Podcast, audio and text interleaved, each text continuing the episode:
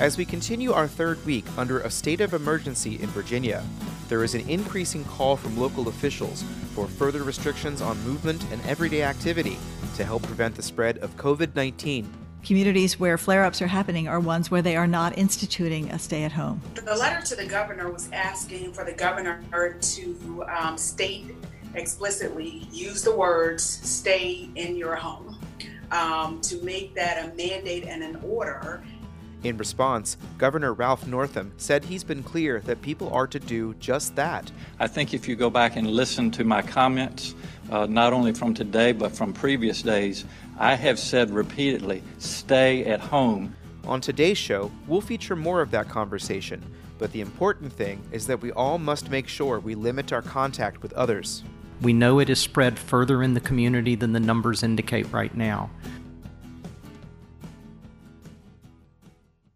It is Saturday, March 28th, 2020. The Virginia Department of Health has just released new numbers. As of 9 a.m., there are 739 known cases of COVID 19 out of 9,166 people tested, with 99 hospitalizations. There are 17 deaths. Just as I post this, the Thomas Jefferson Health District has released local numbers for March 28th, and the numbers here are currently 42 cases in the region, including 21 in Albemarle County and 10 in Charlottesville. Continue to assume that these numbers are probably actually higher than they really are. The numbers continue to increase each day, and the best way to keep them from growing is to follow social distancing protocol. Here's Governor Northam from yesterday's briefing. This virus clearly spreads when people gather together.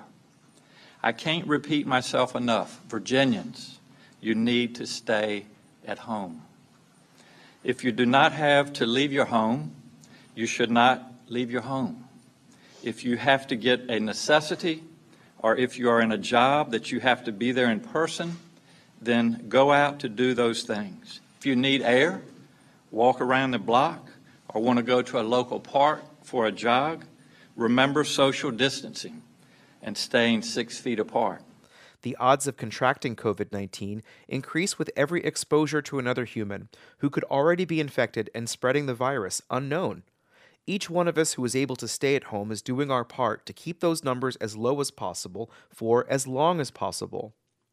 If we don't stay home, if we act like this doesn't apply to us, we will literally see more cases. We'll see our hospitals overwhelmed.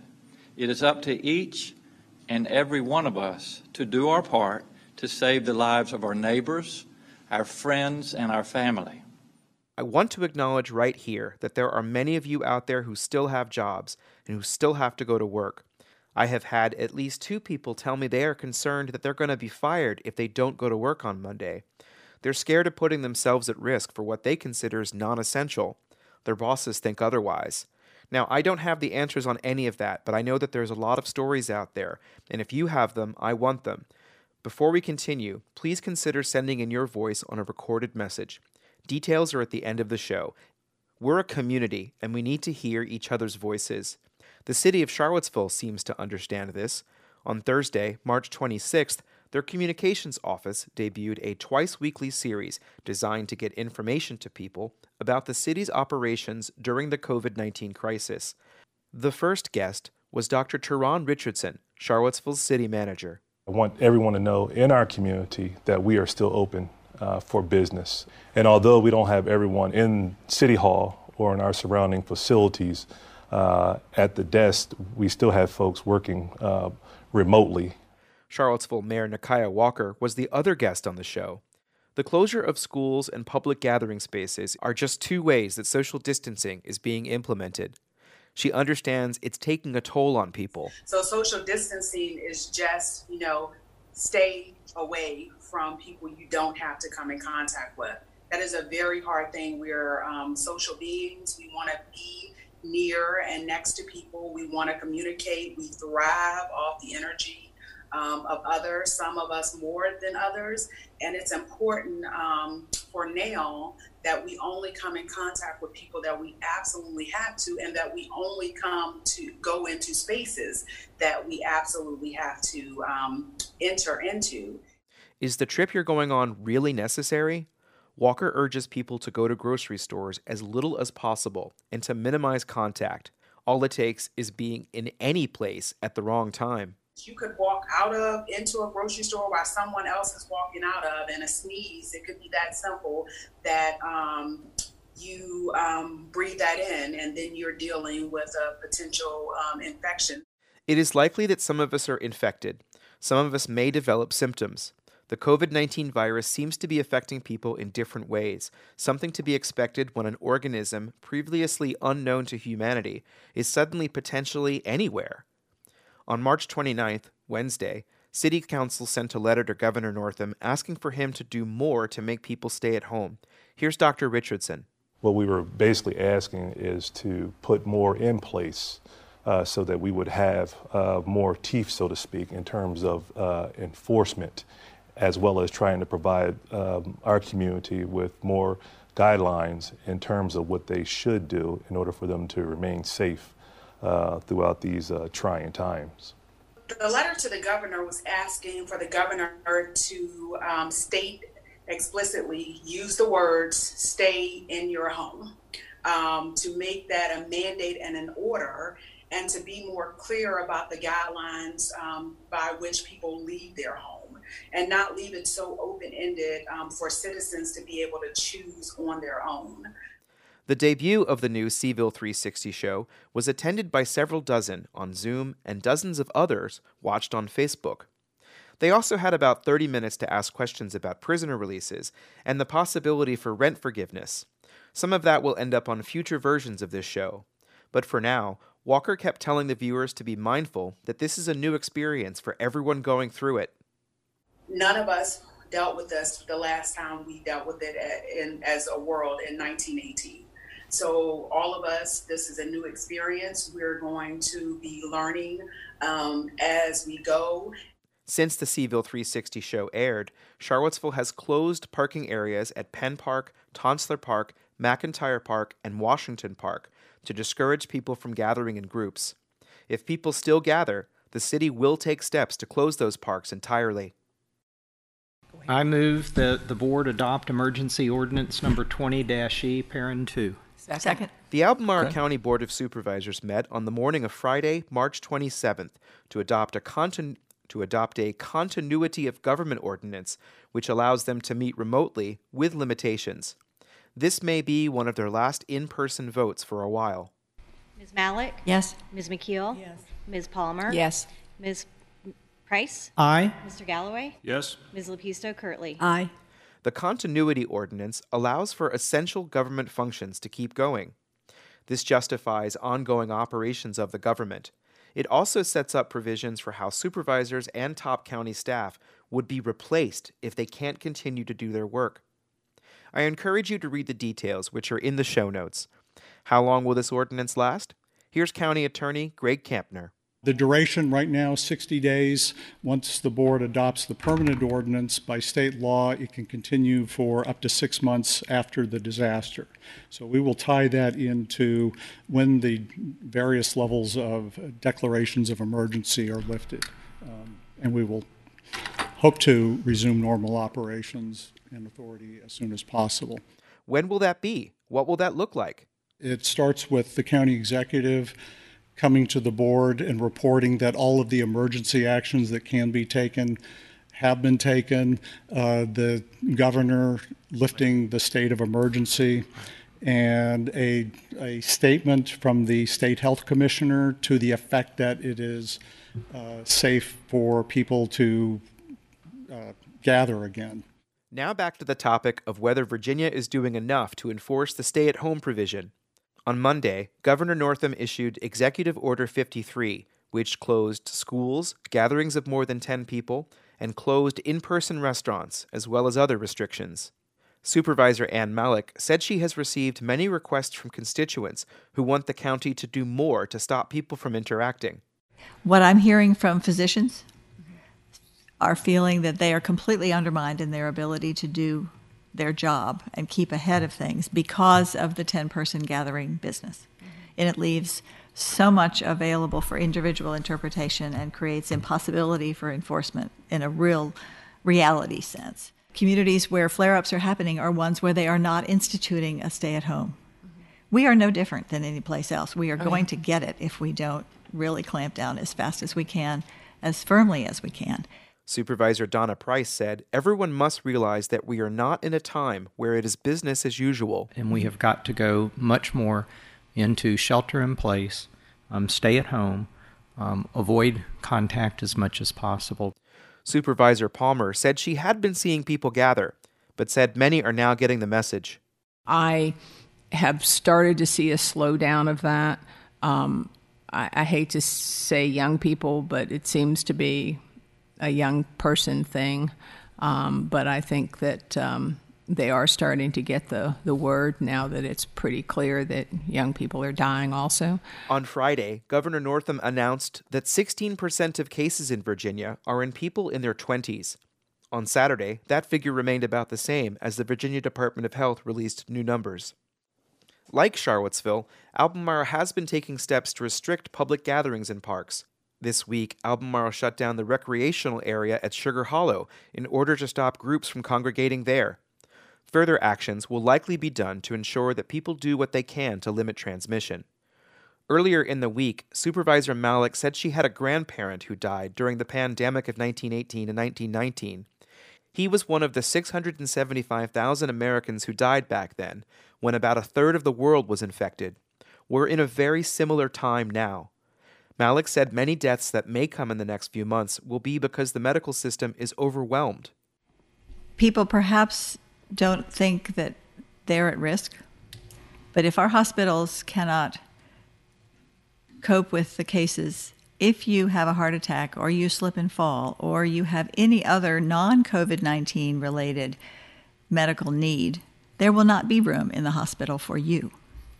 And I'm sorry to be brutal about this, but this is where people have to stop being selfish about their daily activities and understand that we are all in this and we've got to take it seriously. And it's a very serious time.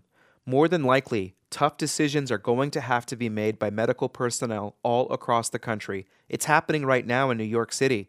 Supervisor Price. I saw that major hospital systems across the country are already issuing policies that will affect how they're going to treat people, which basically is if you're aged, if you have diabetes, if you have respiratory issues, or you're, you're not going to be offered a ventilator. Mm-hmm. And if you're on a ventilator and you're not recovering fast enough, they're going to take you off that ventilator and give it to someone who has a better chance of living. And those individuals who are not going to be treated are simply going to be medication to make the end of their life as less painful as possible. And that's what we're facing if we don't do our part to prevent this spread. That's battlefield triage. It is. It is. That's exactly what it is. It is. Yeah. That last voice you heard was Supervisor Diantha McKeel. Just before the meeting ended, Mallek asked Fire and Rescue Chief Dan Eggleston for a status report on personal protective equipment, PPE. Let's hear the exchange. The news isn't good for the long term something I'm really concerned about as I hear first responders getting exposed all over the country. So, um, excuse me. excuse me. Um, is your question particularly about training for personal protective equipment? Right, and how how how they're engaging. I know Costas was on TV the other day talking just to to alert the community. Mm-hmm. Don't be afraid when you see somebody show up at your door fully masked because it's to keep our germs to ourselves and yours to yourself and we're, making we're, people aware. Thank you for that question. We're very concerned about our supply of personal protective equipment. Uh, we put in um, requests through the state of Virginia uh, Department of Emergency Management for additional supplies but I've heard that's a six to eight week lead time before we're going to get anything. So we're we're um, evaluating all stock across the county. We're considering alternatives if we were to run out, um, and trying to develop contingency plans um, should that happen. Eggleston said the county is also working with UVA to streamline the process so that PPE is not wasted. Right now, I think that uh, we're okay for the next uh, few weeks. Uh, we're really monitoring our burn rate. That's the amount of equipment that we, personal equipment that we use uh, on a daily basis. And we're trying to project out what time we would run out. So that's what we're working on is mm-hmm. the contingency plan if that were to happen. Have you had any response from local construction companies or anybody providing some of their supplies to you all yet? Mm-hmm. We do. We have um, just recently some uh, a response from CFA. They had a stock left over. Um, one thing we're also trying to do is we're trying to support the long-term care facilities. They're also dangerously low Mm-hmm. on supplies. So we're working with the health department on that. That's a different channel, but also they may be in a case where they're running out as well. We all should be concerned about this, and you can help amplify the work that others are doing to try to get supplies to places that need them locally. One place to go is supportcville.com to get details on Equip Cville, which is accepting drop offs of supplies at Champion Brewery in downtown Charlottesville. There'll be something about this in the show notes today. Make sure you check the details before you stop by, and please use sanitary practices if you leave the house. Northam held another briefing on March 27th after Albemarle supervisors had met. Would he further amend Executive Order 53? He didn't say anything that he hadn't said before. Localities have full authority to enforce these orders, and I expect them to do so. Two reporters pressed Northam about this topic during the question and answer period. The March 27th briefing was the first time the governor took questions from reporters from elsewhere across the Commonwealth. Let's hear those questions and the answers in their entirety. We're now going to turn to the phones. The conference is now in talk mode. All right, Tracy Agnew. Hello, thank you for taking our questions on the phone. My question is, are, are any more restrictive closures or closures or shutdowns being considered at this time? The question is, are, are more shutdowns or restrictions uh, uh, being considered? We, as I have said uh, throughout this process, we uh, are, are looking at this as a very dynamic situation. Uh, it changes literally hourly. Uh, we, we monitor that. Uh, and make decisions as, that we think are appropriate. Uh, so uh, the guidelines that we have in place as of today will continue. if we need to make modifications, we will. But as of today, nothing is changing. But more specifically, if staying at home is the most important thing for Virginians, why not issue a stay-at-home order? Uh, the question is why not uh, issue a stay-at-home order? I, uh, Kate, we're talking semantics here. we're talking about how to enforce this. I, I think if you go back and listen to my comments, not only from today but from previous days, I have said repeatedly, stay at home unless it's essential that you get out. Um, so that's what we'll continue to to uh, say. That's what our guidelines will be. Um, if you you know if you look at whether this is a shelter at home, if it's a shutdown, it's a lockdown, uh, however you want to describe it, we're all all the excuse me all the states are given the same direction, and that is to stay at home. Now. Let's have a little bit more on whether we're ready for a wave of hospitalizations and further outbreaks. Northam said Virginia does not have enough PPE or testing materials, in part because of supply chain problems in the countries that manufacture them. This is a pandemic, after all, and every place in the world is dealing with multiple crises at the same time. Here, one of those is a federalism crisis, where a president has been slow to invoke federal authority and has publicly denied help in some cases. Northam and other governors want federal action to nationalize production and distribution of PPE. We're all out there bidding literally against each other. Here in Virginia, we're bidding against our own hospital systems, other states, and the federal government. And the federal government is bidding against 100 other countries around the world. The governors on that call repeatedly said that production and distribution of PPE really must be managed at the federal level. Virginia's economic development officials have been working with Virginia companies to ramp up production of masks and other PPE. Northam said some donations have already come in. We're testing those to see what medical grade they are so we can assess how best to use them. And we're working with Virginia based manufacturers to produce more masks and equipment in real time. Every state is doing the same thing. We're all trying to get our manufacturers to produce this equipment. But again, this really has to be solved at the national level. Before we conclude the program today, I want to again acknowledge that there are many people out there risking exposure to COVID 19 to keep things going. We couldn't do it without you. And we're going to better understand that as we keep telling these stories. Northam also recognized the people who are out there as well. I want to recognize the incredible service of all of our frontline workers. Our hospital workers, nurses, doctors, the greeters, everyone working in a hospital setting, our first responders, our grocery workers who are trying to keep us supplied, our truckers. There are a lot of folks serving the public right now, and we need them to keep our society moving forward. We also need to keep them and their families safe and healthy. Here's how I'm doing.